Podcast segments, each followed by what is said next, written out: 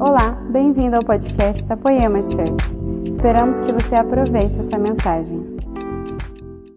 Vocês estão felizes? Cara, eu estou muito feliz. Eu muito, muito, muito. Meu quarto culto hoje. Então nem fica confortável aí na sua casa, porque eu quero te ajudar é, numa coisa muito pontual para esse tempo. Então, nós tivemos duas celebrações de manhã maravilhosas aqui. Tivemos uma da tarde, é, no meio da tarde, às três horas, nós temos uma celebração só para líderes dessa casa. E assim, foi um dia em que o Senhor realmente derramou coisas muito poderosas, reafirmou coisas incríveis. Eu tenho certeza que não vai ser diferente agora na sua casa. Se você pode, abra sua Bíblia em 1 Tessalonicenses 5, verso 1. Eu quero, eu quero pregar hoje sobre o tempo do fim. Eu quero falar sobre o fim dos tempos, sobre o fim dos dias. Então eu peço para você copie essa essa live aqui, copie esse link nosso e envia para alguém, porque eu quero deixar claro. Se eu pudesse servir um prato de arroz, feijão e ovo, assim uma comida bem elementar que ia te sustentar, espiritualmente falando, eu pregaria essa mensagem. O que eu vou falar não é escatologia em altos níveis, mas é um entendimento elementar sobre o tempo do fim, sobre a volta de Jesus, sobre aquilo que nós vamos vivenciar como igreja ou não. Então, por favor, nessa hora, copie o link aí, manda para umas 10 pessoas. Manda para alguém, meio sem querer. Ah, mandei no grupo errado. Solta aí que nós queremos falar do tempo do fim povo está precisando, o povo tem fome, alguém precisa saber mais sobre escatologia bíblica. Vamos lá, minha gente. A escatologia é o estudo do, dos últimos tempos, é o estudo dos últimos dias. E esse texto que eu escolhi é um dos textos que falam profundamente a respeito disso. A Bíblia diz em 1 Tessalonicenses 5:1, irmãos, no que se refere aos tempos e às épocas, não há necessidade de que eu lhes escreva. Paulo está escrevendo uma carta à igreja de Tessalônica. E aqui de cara ele já está dizendo: Eu não vou falar para vocês sobre épocas, sobre tempos. A maior parte das pessoas que estão vendo essa live são cristãos. E de verdade isso deveria ser muito elementar para você. Talvez não seja para alguns, mas deveria ser para todos. Inclusive, Paulo, quando está endereçando essa carta para uma igreja, ele está dizendo assim: Eu não vou falar muito sobre tempo e época. Por quê? Porque ele acredita que as pessoas já sabem sobre isso. Então, é, esse texto é muito bom para você entender sobre isso. Mateus 24, Mateus 25 tem uma aplicação, Apocalipse. Pra você ter uma ideia, o texto de Apocalipse, que provavelmente você já ouviu falar alguém falando assim: cuidado, eu conheço alguém que leu Apocalipse e ficou doido. Na verdade, quem lê Apocalipse passa a compreender coisas que a maior parte das pessoas não compreende. Olha o que diz o versículo 3 do capítulo 1 de Apocalipse: Bem-aventurado aquele que lê e aqueles que ouvem as palavras da profecia e guardam as coisas nela escrita, pois o tempo está próximo. Acho que nenhum outro livro da Bíblia tem um, um, um marketing de Cristo assim, tipo, esse é o livro que todo mundo que lê e entender será um bem-aventurado. Então, ao contrário do que algumas pessoas falaram, se lê Apocalipse fica maluco, o próprio Jesus diz: se você lê Apocalipse, você é um bem-aventurado, você lê, entende, pratica. Então, esse texto é uma carta de Jesus para o seu povo na terra, para as igrejas de Cristo. Elas são elas são endereçadas a sete igrejas, e o número sete na Bíblia fala de uma totalidade, de uma perfeição da igreja. E de verdade, entender sobre o fim é algo para um bem-aventurado. Então você não pode ser pego de surpresa. Você realmente tem que saber. Se você tivesse um reloginho espiritual, você tinha que saber que hora no calendário escatológico eu estou. E eu te digo, os trabalhadores das 5 já chegaram faz tempo. Nós devemos estar às 5h50 e às 6 horas vai ser a viração. E a coisa vai ser o fim, Leandro. Na verdade, é o fim desta era. É o fim desse tempo, mas é um princípio de um novo. É o princípio de um milênio. É princípio daquilo, daquela fome toda que se tem de um governo messiânico, milenar, que vai estabelecer coisas maravilhosas, incríveis. É isso que começa logo após esse fim, que nós já estamos dentro dele. Estamos dentro dele, Lê? Estamos. Nós já estamos no tempo do fim, fique tranquilo, a gente já está. Mas o fim é sexta-feira que vem, então. O início do fim é esse. Quando o tempo ainda dura até o fim, eu não sei exatamente, mas já começou, pode ficar tranquilo. Então Tessalonicenses diz o verso 2 agora. Porque vocês sabem perfeitamente que o dia do Senhor vem como um ladrão à noite. Gente, quem que fica na sala tomando um, um chazinho de camomila para ficar bem calmo, esperando o ladrão chegar? Ninguém. Nós nem também pegamos uma faca de pão ou um garfo e ficamos atrás da porta falando a hora que esse xarope chegar eu vou para cima dele. Não, nós não esperamos pelo ladrão. A gente até se prepara colocando, cerca elétrica, colocando as coisas no seguro, aumentando o muro, colocando caco de vidro no muro, a cerca, as trancas, é, chave tetra. Ok, tudo isso é para que você não seja surpreendido. Mas o dia do Senhor, ele é tipificado como a vinda de um ladrão. Ninguém espera. Ninguém sabe o dia nem a hora e todo mundo não está esperando por isso e do nada, bom, Jesus vem. Tomara que Jesus venha e todos nós estejamos prontos, atentos e vigilantes. Porque se não estivermos em tudo isso que eu disse, corremos um risco. E esse risco não é um risquinho. Fala da eternidade. Então, porque vocês sabem perfeitamente que o dia do Senhor vem como ladrão. Verso 3: Quando andarem dizendo paz e segurança, quando a ONU, as, as Nações Unidas, quando é, OMS e todos os governantes progressistas da terra começar a falar paz e segurança, é um tempo de paz e segurança, eis que lhes sobrevirá repentina destruição. Como vêm as dores de parto de uma mulher que está para dar à luz, de modo nenhum escaparão. A mulher está lá plena, linda, maravilhosa, perto dos seus nove meses, com um barrigão maravilhoso. Daqui a pouco, ai, ai, ai, ai. Dores de parto, dores de parto, dores de parto, dilatação. Então, olha só. Ontem à noite eu estava lá, sentei no meu sofá e eu falei: Jesus, eu quero pregar uma mensagem para as pessoas, uma mensagem edificante, uma mensagem. E eu comecei a consultar Deus e buscar Deus. E de repente ele plantou esse texto de Tessalonicenses. E de verdade, quando ele plantou, eu até me lembrei, né? que eu vivia sentado no banco de trás do carro do meu pai. Meu pai cantava algumas canções, ele tocava algumas músicas. E eu me lembro que um dia eu estava lá sentado e começou a tocar uma música de um cara chamado Roberto Carlos. Se você conhece, você já é velho. Se você não sabe quem é, você é muito millennials. Então, eu lembrei que lendo sobre o fim, veio um trechinho da música na minha mente. E a música era mais ou menos assim: Olha os jornais e estremeço. Todo final tem seu começo. Taças amargas derramadas, profecias confirmadas, alertam que é o fim da estrada, tempo de dor, falta de amor. E a música ainda tinha coisas assim. Perto do fim do mundo, drogas no mar sem porto, a violência, o crime, a aprovação do aborto. E depois um outro texto dela, para quem seguir seus passos, o seu amor profundo, ele virá trazendo a luz de um novo mundo. Cara, o Roberto Carlos nos deu alguns sinais aqui na sua música. De que num tempo em que o mundo tivesse vivendo num mar de drogas, cheio de violência, crime e aprovando aborto, ele colocou isso numa música dele chamada Apocalipse. E no final ele diz para quem seguir seus passos de Jesus, o seu amor profundo de Jesus, ele virá trazendo Jesus à luz de um novo mundo. Jesus, esse cara profetizou. Então presta atenção.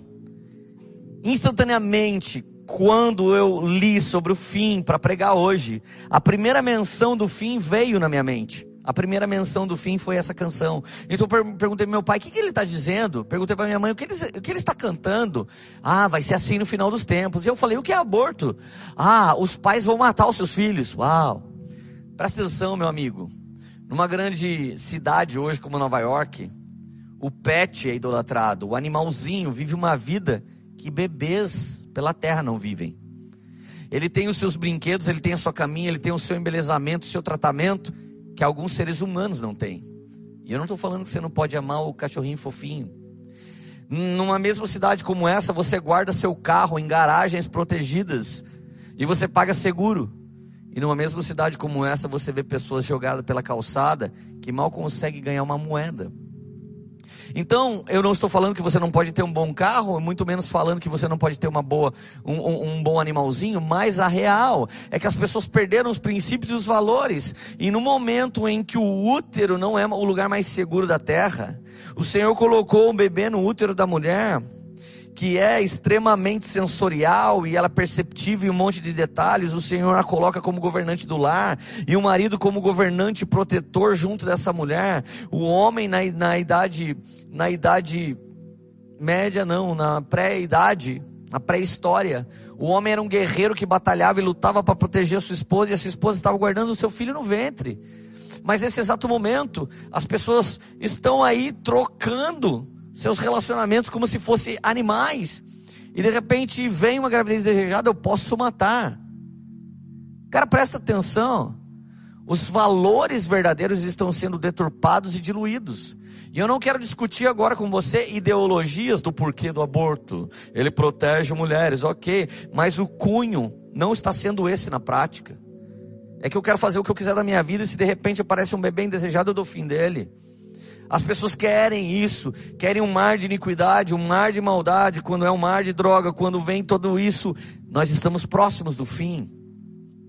Quando eu tenho que me explicar para você naquilo que é verdadeiro e aquilo que é fundamental, porque você já não acredita mais, você acha mais normal adultério, mais normal a pornografia, mais normal a prostituição do que uma família plena, maravilhosa. Em tempo de pandemia, se você ouve o testemunho de algumas pessoas, minha família ficou cada vez melhor, eu passei a ganhar mais dinheiro, você olha e fala, que jeito? Como? O mundo está acabando. Então, de verdade, nós caminhamos, sim, para um fim. Nós temos sinais. E se você quer saber mais sobre esses sinais, estude Mateus capítulo 24. É o clássico sermão de Jesus sobre os dias do fim. No versículo 3, Jesus estava sentado no Monte das Oliveiras quando os discípulos se aproximaram dele e, em particular, lhe pediram: Diga-nos quando essas coisas vão acontecer e que sinal haverá da sua vinda no fim dos tempos. E Jesus respondeu: Tenham cuidado para que ninguém os engane. Antes de Jesus começar a falar do fim, ele diz: Tome cuidado para que ninguém te engane. Você Perdoa a minha radicalidade, mas eu não sou professor de ciência. Eu sou pregador do evangelho. Mas à medida que foram plantando em você uma ideia de Darwin, você foi acreditando que você é uma consequência e não um propósito. Você é um acidente cósmico e não uma vontade plena de Deus. Você não crê no íntimo do seu coração quando você acredita na ciência que um designer inteligentíssimo, soberano e criativo, te desenhou exatamente como você é, para viver coisas incríveis. Se você crê no Evangelho, você tem que crer que é a imagem e semelhança do Filho, a imagem e semelhança do Filho de Deus. Se você crê plenamente no Evangelho, você nasce com propósito. Você nasce para fazer algo, para cumprir uma missão, mas quando você é um acidente cósmico, oriundo de criaturas, você não é responsável pela sua vida. Você vai deixar a sua vida te levar para onde ela quiser. Isso é uma vida inconsequente. Então Jesus começa falando que ninguém os engane. Então é sua responsabilidade não ser enganado. É sua responsabilidade ouvir essa live, pesquisar as escrituras para ver se a pregação é bíblica. É sua responsabilidade saber se você não está sendo enganado. Então olha só, fiquem atentos e não se assustem porque é necessário que isso aconteça, mas ainda não é o fim. Quando começa guerras, rumores de guerras, quando começa a enganação, fiquem tranquilos, ainda não é o fim. Porque muitos virão em meu nome, dizendo eu sou o Cristo, e enganarão a muitos. Fiquem atentos, não se assustem, porque é necessário que isso aconteça. Fiquem atentos. A coisa espiritual que você mais tem que ter nesse momento é atenção. atenção à verdade de Cristo, atenção ao discernimento do Espírito, atenção aos sinais das Escrituras Sagradas se cumprindo nesse tempo. Fiquem atentos, mas ainda não é o fim, é o princípio das dores, é o princípio do fim. O fim começa quando o mundo começa a desandar. O fim começa quando a maior parte da, desse texto de Mateus 24 começa a se cumprir. É aí que começa, mas o fim tem um tempo real ainda para chegar. Vai decorrer um tempo, vai decorrer alguns anos, vai decorrer algum período. E a Bíblia ainda continua. Porque nação vai se levantar contra nação, é mais um sinal, e reino contra reino. Haverá fome, terremotos em vários lugares. Eu me lembro quando eu estudava escatologia, 21 anos atrás, eu falava para algumas pessoas no Brasil, vai ter terremotos, vocês acreditam? Tinha gente que dava risada. Já temos abalos em muitos lugares. Já temos ciclone no sul do país acontecendo. Mas à medida que o coração das pessoas vai esfriando, enrijecendo, eles não acreditam mais que isso são sinais. Mas está escrito aqui, há dois mil anos, há muito tempo. Porém, todas essas coisas são o princípio das dores. É o início de dores. De dores. Vocês serão entregues para serem maltratados e eles matarão. Vocês serão odiados por todas as nações por causa do meu nome. Estão zoando você porque você é cristão? Estão passando você para trás porque você é de Deus? Fica tranquilo. Não tem nada errado com isso. Pelo contrário, está tudo certo. Vão te maltratar por causa do nome de Jesus. Se ele foi crucificado, se ele foi cuspido, se ele bebeu vinagre de uma bucha, antes de entregar a sua vida ao Senhor ali na cruz? Você acha que você tem um bom lugar no meio da sociedade ímpia e caída? Haverá perseguição. Uma boa perseguição. Nesse tempo, muitos vão se escandalizar, trair e odiar. E farão isso uns com os outros. Escândalos, traições e ódios. É um tempo em que as pessoas traem porque amam a si mesmo. Elas amam a si mesmos e elas vão passando outras pessoas para trás. Muitos falsos profetas se levantarão e enganarão a muitos.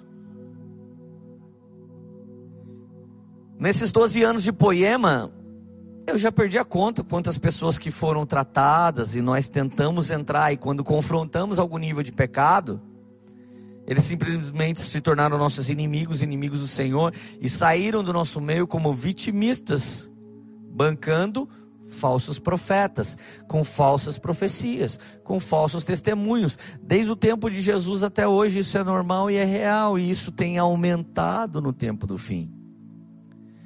Tem pessoas que preferem muito mais levar o escândalo do que levar a palavra, levar a fofoca do que levar uma profecia, levar a, as coisas que deram errado do que as verdades do Senhor que estão dando certo. E por se multiplicar a maldade, verso 12, o amor se esfriará em quase todos. Uau, que tradução, hein? Algumas traduções falam o amor de muitos se esfriará. Aqui está falando o amor de quase todos. Deixa eu fazer uma pergunta só para você mensurar sua vida com Deus nesse momento. Você ainda queima da mesma maneira que você queimava de paixão por Jesus quando você se converteu? Você ainda queima? Eu recebi uma graça de Deus nesse dia. Eu fui orar às duas e meia da manhã. Eu disse: Deus, eu estou cansado. E esse cansaço não é físico, que é pandemia, né? Tá todo mundo rendendo menos. Mas eu estou cansado, Deus. Eu gostaria de um renovo. E eu acordei com tanta alegria no meu espírito. É o quarto culto, estou fazendo com a mesma alegria do primeiro. E eu não estou preocupado em ver a hora disso acabar, mas eu quero ainda saber os frutos que isso vai dar. Recebi testemunho o dia todo de pessoas que foram tocadas pela palavra do Senhor. Então, de verdade, eu me alegro em Cristo de poder responder para mim mesmo. Hoje eu estou queimando do jeito que eu queimava quando eu me rendi a Cristo. Você está queimando, sua busca maior é pelo Senhor Jesus. Você busca Jesus como você busca a senha do Wi-Fi de algum lugar que você acabou de chegar? Você busca Jesus como você busca seu primeiro milhão. Busca, volta a buscar Jesus, porque Ele é o mais belo e Ele é o mais amado de milhares e milhares e milhares. Ele é o nosso amado. Mas é por causa do aumento da maldade, né? Que o amor se esfria, é. Então coloque seus olhos onde há esperança. Coloque seus ouvidos onde há bons testemunhos. Pare de buscar as notícias de caos, são profecias de caos. Comece a buscar palavras de testemunho, de coisas poderosas que Jesus ainda continua fazendo. Por favor, faça isso. É importante para a sua vida. É um alimento vital para você continuar tendo esperança. Mas se você colocar os seus olhos na maldade que aumenta, o seu amor vai esfriando. Aquele, porém, que ficar firme até o fim, esse será salvo. Toda vez que eu vejo um cara pregando sobre ser salvo e salvo para sempre, algumas coisas são comuns. Ele fala que é salvo, salvo para sempre, e ainda diz assim: que ele é um dos salvos. Nunca vi um desses pregadores falar, eu não sou salvo, por exemplo, eu sou predestinado a não ser salvo. Mas você sabe que eu encontro muito texto na Bíblia que diz aquele que perseverar, perseverar até o fim. Então eu creio que o Senhor sabe quem é salvo e quem não é salvo. Eu, eu creio nessa presciência. Eu creio realmente que uma pessoa que foi tocada verdadeiramente por Senhor, ela não volta atrás. Mas a Bíblia fala muito: se você não consolidar seu chamado e vocação com essa jornada da palavra, caminhar sobre frutos, a palavra diz aqui: quem perseverar até o fim será salvo. Então eu acredito que dá para tropeçar no meio do caminho e perder um pouco do que Deus te deu, muito do que Deus te deu. E segundo Hebreus 6, até tudo do que Deus te deu. Então pensa nisso. Não fica com essa palavra mentirosa de Satanás. Eu sou salvo uma vez, salvo para sempre. Sai aí arrebentando na terra. E sai aí zoando barraco. Não é assim. Se você é salvo, mostra os seus frutos por meio das obras, já nos ensinou Tiago. Versículo 14: E será pregado o evangelho do reino por todo o mundo, para testemunho de todas as nações. Então virá o fim. Você sabe que o evangelho, ele tem três capítulos. Nesse, ele não é outro evangelho, ele é o mesmo evangelho, mas ele tem três capítulos: o evangelho da graça, evangelho do reino e evangelho eterno. Evangelho eterno é a soma das palavras. Apocalipse fala de evangelho eterno. Evangelho do reino é quando você passa a ser alguém que responde a uma vocação. E evangelho da graça é quando você está sendo alcançado. No evangelho da graça, eu sou pastor e eu te abençoo. No evangelho do reino, eu sou pastor e eu ajudo você a ser um cara como eu, que é um agente de transformação. Então no Evangelho da Graça vem aqui aceitar Jesus, ele te ama mesmo assim. Pau. Mas o Evangelho do Reino começa. Agora, vinde após mim. Vinde a mim, Evangelho da Graça. Vinde após mim, Evangelho do Reino. Ide. É o envio daqueles que toparam a palavra, daqueles que mergulharam. Então o Evangelho do Reino tem sido pregado hoje nas escolas pelos adolescentes, pelos mais velhos, pelos mais jovens por homens e mulheres em seu casamento, com o seu negócio. O evangelho do reino tem tomado sim esferas da sociedade. Isso é um grande sinal da volta de Cristo. Quando o evangelho que te traz um encargo começa a ser anunciado, vivido, pregado a todos os povos, a todas as nações, de todas as línguas. E essa live também faz parte disso. No tempo de Roma, Roma pavimentou e criou estradas interligando países e países. Trouxe segurança para o mar e passou a cobrar impostos para as pessoas transitarem. No tempo de Jesus, os romanos é que fizeram isso. Essa globalização daquele tempo foi feito pelo mar, foi feito por estradas através dos romanos. E a ideia, a filosofia, o helenismo a língua grega tomou e tornou todo mundo um único povo falando grego. E quando os apóstolos viram a morte de Estevão, o Senhor só fez esparramar com o idioma único da terra pelas vias que o grande império de Roma deu. Note que nesse exato momento, essa revolução digital está fazendo o evangelho chegar aonde alguns missionários nunca pisaram. Por meio da fibra ótica, por meio do Wi-Fi, por meio do 3G, quantos G você quiser, o evangelho está indo. Até o YouTube prega o evangelho. Nesse tempo, as vias criadas para a globalização da terra estão levando a boa notícia do evangelho de nosso Senhor e Salvador Jesus Cristo. É um anúncio do evangelho do reino, mais um sinal. Agora olha o verso 36, estamos analisando ainda. Estamos analisando. Eu vou fechar essa conta já já, continua comigo. Mateus 24, verso 36. Mas a respeito daquele dia, que dia? Daquele dia e hora, ninguém sabe, nem os anjos do céu, nem o filho, somente o Pai. Pois assim como foi nos dias de Noé, ó, mais um sinal de como é a vinda de Cristo. Assim será também na vinda do filho do homem.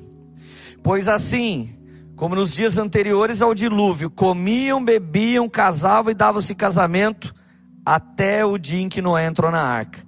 E não perceberam, até que veio o dilúvio e os levou a todos. Assim será também na vinda do filho do homem. Note, note as vontades gourmets estão todas conectadas com o que você quer comer, beber ou sentir. Comiam, bebiam, casavam e davam-se casamento tudo tem a ver com essa era gourmet, onde você é o centro, onde você tem que ser bem servido, senão você coloca no review que você odeia. Note hoje que você está tão no centro que a foto mais tirada no momento se chama selfie. É que é aquela que você tira de você. Nós estamos no momento em que o homem é o centro das coisas. Então, de verdade, o mundo está preocupado com o seu próprio prazer. Timóteo recebe uma carta de Paulo e Paulo diz: O grande problema dos últimos dias é que os homens amarão a si mesmos. O grande problema dos homens é quando ele ama só a ele. Então ele torna tudo escravo da vontade dele. Ele tem um amor pragmático, ele ama quem alguém que vai dar prazer para ele. Ele só tem amor eros, alguém que vai fazer ele sentir prazer. Ele não gosta de ter outro tipo de amor. O ágape, por exemplo, eu perco para que você ganhe. Então olha só, mas a respeito do dia e da hora, ninguém sabe, nem os anjos, nem o filho, somente o Pai. No primeiro texto, esse dia será como ladrão. No segundo texto, ninguém sabe o dia nem a hora. Interessante que não está escrito aqui que ninguém sabe a semana, o mês ou o ano. Só o dia e a hora. Graças a Deus. Leandro está querendo dizer o quê? Que, que dá para saber? Dá.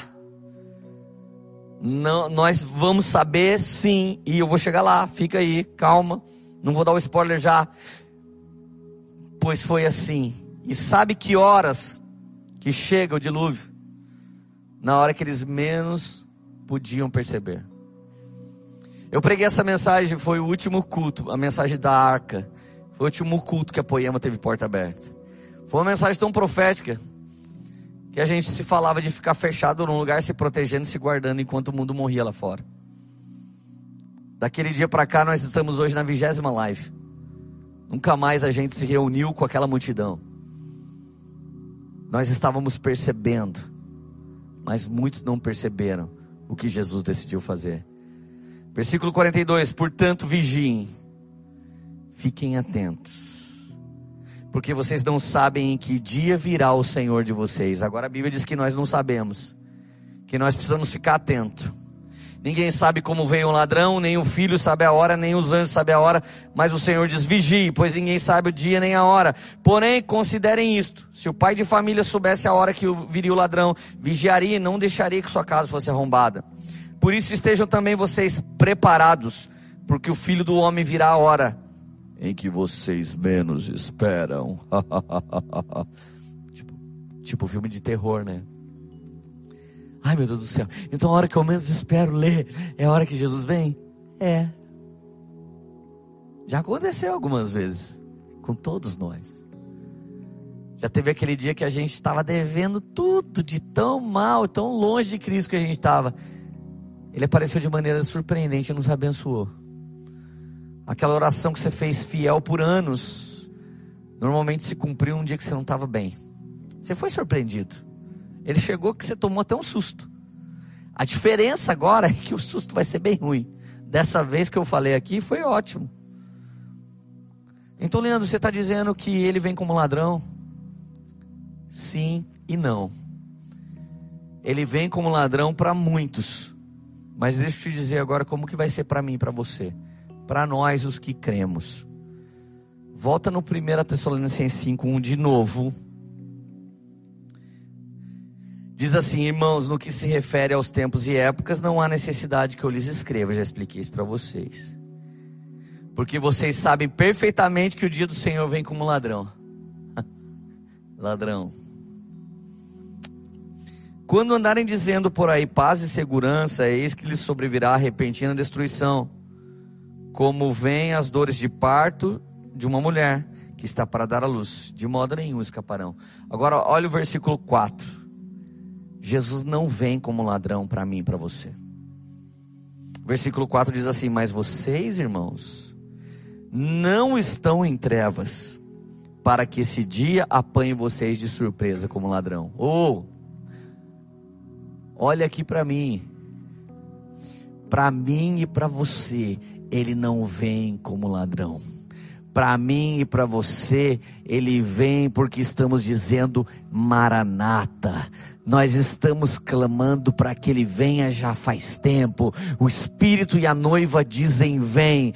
E deixa eu continuar, porque vocês todos são filhos da luz e do dia. Não somos da noite nem das trevas. Isso fala de obras mas Versículo 6: Assim, pois, não durmamos como os demais, pelo contrário, vigiemos e sejamos sóbrios vigilância e sobriedade. É algo que precisamos para esse tempo. Ora, os que dormem, é de noite que eles dormem. E os que se embriagam, é de noite que se embriagam.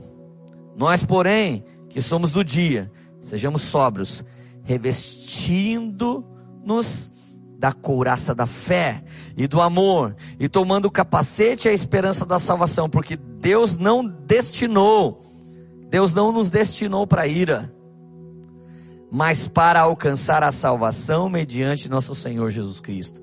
Não foi para ira que nós nascemos de novo, mas para a salvação no nosso Senhor Jesus Cristo, que morreu por nós. Para que quer vigiemos, quer durmamos, vivamos em união com Ele. Então, olha só. Tem dois tipos de dorminhoco nesse texto. Os que dormem são os caras que estão viajando, que estão fora do entendimento que estão levando sua vida em trevas, ocultando o pecado, vivendo uma vida deliberada nisso. Outros que dormem aqui são os que dormiram já, os que morreram. Mas tenha morrido, dormido, ou esteja vigilante, que seja unido ao Senhor. Mas quem está nas trevas amando mais o pecado que o Senhor, são aqueles que embriagam o seu espírito. E eles não sabem discernir sobre o tempo, nem sobre a hora. Para esses, Jesus vem como ladrão.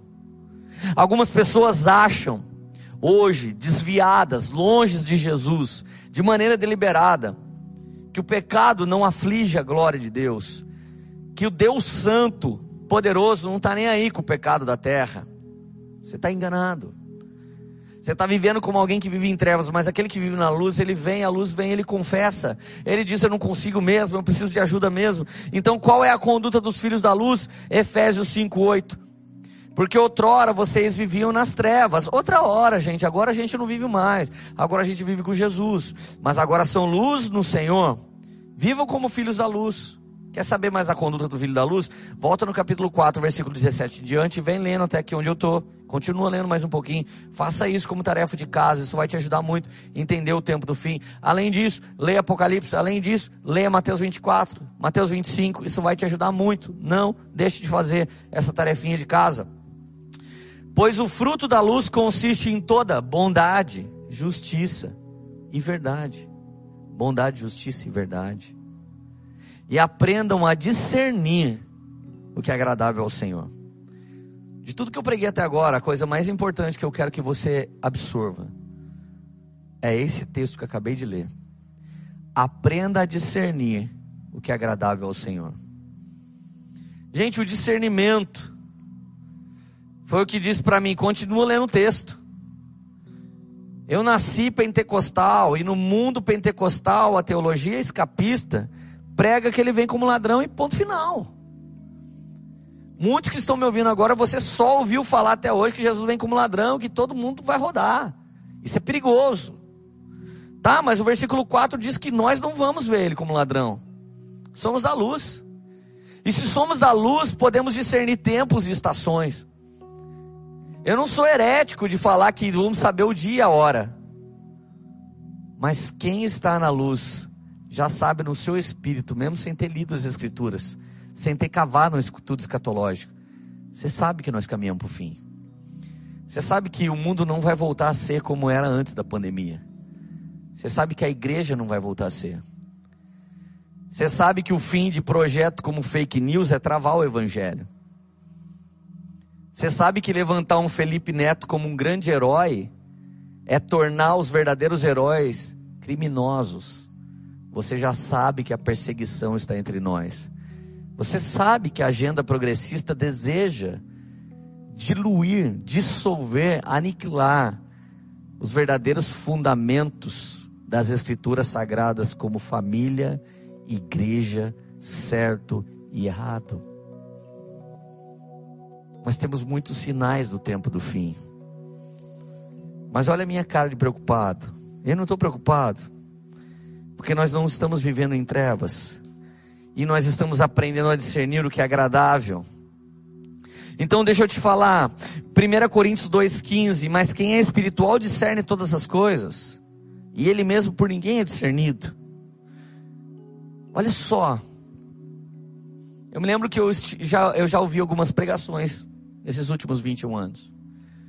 Eu me lembro de dias de eu estar ouvindo um, um, um cara fazendo um ofertório, enquanto ele fazia um bom ofertório, uma boa mensagem de dízimos, ofertas e primícias, eu não sentia peso no que ele falava.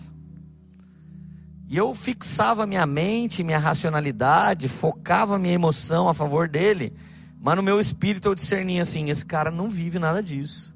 Era leve a mensagem, ela não estremecia no meu peito. Mas já teve dias que eu cheguei em igreja e eu vi uma moça cantando errado e cometendo um erro musical, um erro técnico. Mas eu senti a pressão da voz e do que ela cantava, eu senti um peso no meu no meu peito. Então eu pude discernir em, em ambas situações a verdade espiritual sobre as pessoas. A verdade espiritual sobre o cara que ministrava aquele ofertório é que ele não levava nada daquilo a sério. E a verdade espiritual sobre aquela garota é que ela não cantava só para público. Ela cantava muito para Jesus. Eu me lembro de estar numa vigília, foi foi bizarro a cena. Uma mocinha numa vigília na roça. Ela era esquisitinha, parecia umas bilinguidinha. Ela chegou com muita vergonha, pôs a mão na cara e disse assim: por favor, músicos, não me acompanhem, porque senão eu se perco. E eu quero fazer uma coisa, igreja. A única coisa que eu sei fazer, quero louvar Jesus. Ela não sabia falar louvar. Quero louvar Jesus. Então ela disse: Eu saldo a igreja. E saldo é parente do extrato. Saúdo é um cumprimento. Saldo é, é o irmão gêmeo do extrato que você puxa no banco. Então, tecnicamente, ela estava fazendo tudo errado, irmão. Mas quando ela começou a cantar, eu não sei nem que música. Aquilo parecia uma flauta bem tocada. E aquilo dividia dividia minha alma e eu comecei a chorar e eu não podia controlar. E aquela menina que não tinha aparência e aquela situação que não era propícia estava trazendo o favor de Deus sobre a minha vida. Como eu sabia essas coisas? Pelo discernimento, porque quem é espiritual discerne tudo e quem não é espiritual não discerne nada. Os filhos da luz têm o espírito do Pai das luzes e esse espírito te capacita com um espírito de discernimento, ou seja, presta atenção, no antigo Antigo Testamento, os sacerdotes sumo usavam um peitoral, e no peitoral tinha pedras chamado urim tumim. Diz alguns que essas pedras, elas emitiam cores. Há quem diga que as cores eram como do semáforo. Então, quando você consultava o sacerdote, uh, uma pedra acendia de uma cor queria dizer não, uma pedra acendia de outra cor queria dizer calma, e uma pedra acendia de outra cor queria dizer sim. Por que, que agora eu e outros pastores, ao invés de usarmos essas camisas de de cortina ou gravata? Por que, que nós não Por que, que nós não usamos um urim tumim? Porque quando você recebe o Espírito Santo, é colocado dentro de você a pedra, a rocha firme que é Cristo, e Ele passa a te dar discernimento do que é certo, discernimento do que é errado. Portanto, não somos filhos das da, nós somos filhos das trevas, somos filhos das luzes, e nós vamos ouvir de Jesus os seus passos. Ele vem saltando sobre os montes. Eu posso ouvir o arrulhar dos pombos. O tempo de cantar já chegou. Eu começo a discernir as estações e começo a perceber um equibalo, eu começo a perceber a terra me expulsando daqui, assim como alguém espreme uma, uma, uma espinha no seu rosto e começa a forçá-la para sair. O mundo nos persegue, o mundo nos injuria, o mundo tem nos tornado bem-aventurados. À medida que nós temos a luz de Deus, nós irritamos as trevas. Nessa medida nós vamos sendo perseguidos e nessa perseguição nós não deixamos quem quer pecar em paz. Pelo contrário, nós estamos aqui para dizer que há santidade no Senhor, que há um estremecimento da parte de Deus vindo e também há um equibalo nos expulsando desta era. E para onde nós vamos? No abrir e fechar de olhos, irá ser soada a última trombeta. Pau, piscou o olho, ela é soada. Nós seremos transformados. Os mortos ressuscitarão primeiro, a Bíblia diz. Eles estarão com o Senhor nos ares, nos esperando. Nós, os que estivermos vivos nesse dia, seremos transformados num corpo glorioso. Então nós vamos até esse lugar. Então a Bíblia diz que reinaremos para sempre com Jesus. Escuta, o tempo do fim está começando, está sendo inaugurado. Não é amanhã, não é a semana que vem. Eu não sei exatamente o dia nem a hora, porque a Bíblia garante que ninguém pode saber. Mas a Bíblia não diz que não dá para a gente saber mais ou menos quando é. E para nós, não é o ladrão que vem. Eu me lembro de uma canção que a gente cantava há um tempo atrás. Ela era mais ou menos assim. Ele vem saltando sobre os montes, ele vem. Ele vem saltando sobre os montes, ele vem pra me encontrar, pra me abraçar, pra me dizer que eu sou dele e ele é meu, pra me encontrar. Eu, eu sei, igreja, que ele vem e ele vem saltando sobre os montes. E ele vai estender suas mãos para aqueles que estão escondidos na fenda da rocha, no lugar secreto, e ele vai dizer: Cantares garante isso. Vem, amada minha, deixa eu ver o seu rosto. Me deixa ouvir a sua voz, ela é doce. Libera seus cânticos doces. Já se ouve o arrulhar dos pombos. As folhas já estão brotando, o cheiro da vinha está no ar. O tempo de cantar chegou. Uma certeza que você tem que ter escatológica. Jesus Cristo voltará. Isso não importa qual sua linha escatológica, ele voltará. Ele vai tomar a sua igreja, não importa a sua linha escatológica. Ele vai tomar a sua igreja. Ele trará juízo sobre a terra. E nós estaremos com Ele para todo sempre. E nós reinaremos com Ele para sempre. Uma verdade é que para o ímpio, para o pecador deliberado, ele vem como ladrão. Ah, que medo. Mas para mim e para você, ele vem como noivo. Para mim e para você, ele vem porque eu e você cremos na verdade do Evangelho. Então te sobra uma pergunta agora, Lê, como é que eu faço? Hebreus 4,16. Assim, aproximemo-nos no trono da graça de Deus com toda a confiança, a fim de recebermos graça e misericórdia no momento de extrema necessidade. Quero te garantir que se você tiver intimidade com as Escrituras, e se você tiver intimidade com o Espírito Santo, o vinho e o pão estará sempre na sua mesa. E é comendo do pão e bebendo do vinho. É comendo da palavra e bebendo do mover do Espírito. Que nós vamos discernir coisas e por ninguém seremos discernidos. A única coisa que eu quero orar por você hoje é só uma. Para que você possa discernir exatamente a vontade que Jesus tem para a sua vida. Feche os teus olhos na sua casa, se você puder. Feche os teus olhos no seu trabalho, no seu smartphone, num ônibus, onde quer que você esteja. Feche os teus olhos vendo essa reprise no YouTube. Essa palavra ainda continua funcionando. Não é porque você não recebeu a oração ao vivo que ela não vai funcionar. Aonde eu cheguei agora com essa mensagem?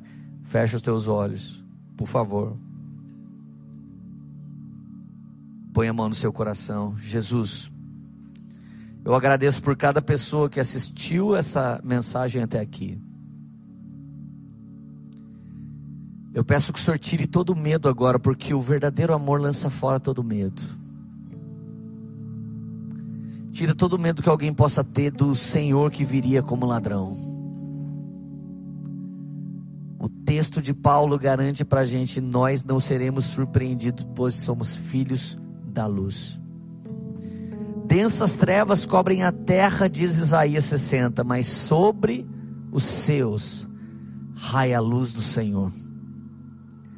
A lâmpada para os nossos pés é a sua palavra e luz para os nossos caminhos. Que a sua que as sagradas escrituras, sua palavra, ela clareie diante dos olhos de cada pessoa que está recebendo essa oração. E que pelo espírito de revelação de Efésios 1:17, os olhos dessas pessoas se abram profundamente e elas possam mergulhar nos oráculos e nas revelações dadas pelo próprio Espírito, sem jamais burlar a sã doutrina. Traz discernimento para o teu povo nesse tempo. Traz, discernimento para o teu povo nesses dias. Pois nós precisamos muito, Jesus. Precisamos muito discernir a Sua santa vontade. Que ninguém mais seja imaturo e tolo, pequenino e desgovernado, mas que todos aqui sejam sim, pelo poder do Espírito Santo, senhores de suas vidas, governantes de suas vidas, cheios da palavra do único e soberano Senhor, cheio da direção do Verbo vivo, do Evangelho poderoso e eficaz, com muito discernimento com o seu urim tumim dizendo sim é de Deus. Não, esquece isso. Calma, ainda não é tempo. Que as pedras sacerdotais acendam no coração de cada pessoa. Você não precisa mais desse peitoral, você tem o Espírito Santo, que não te trouxe só um peitoral. Ele realmente fechou seu corpo no sangue de Jesus. Você é dele e ele é seu. E ele vem te encontrar.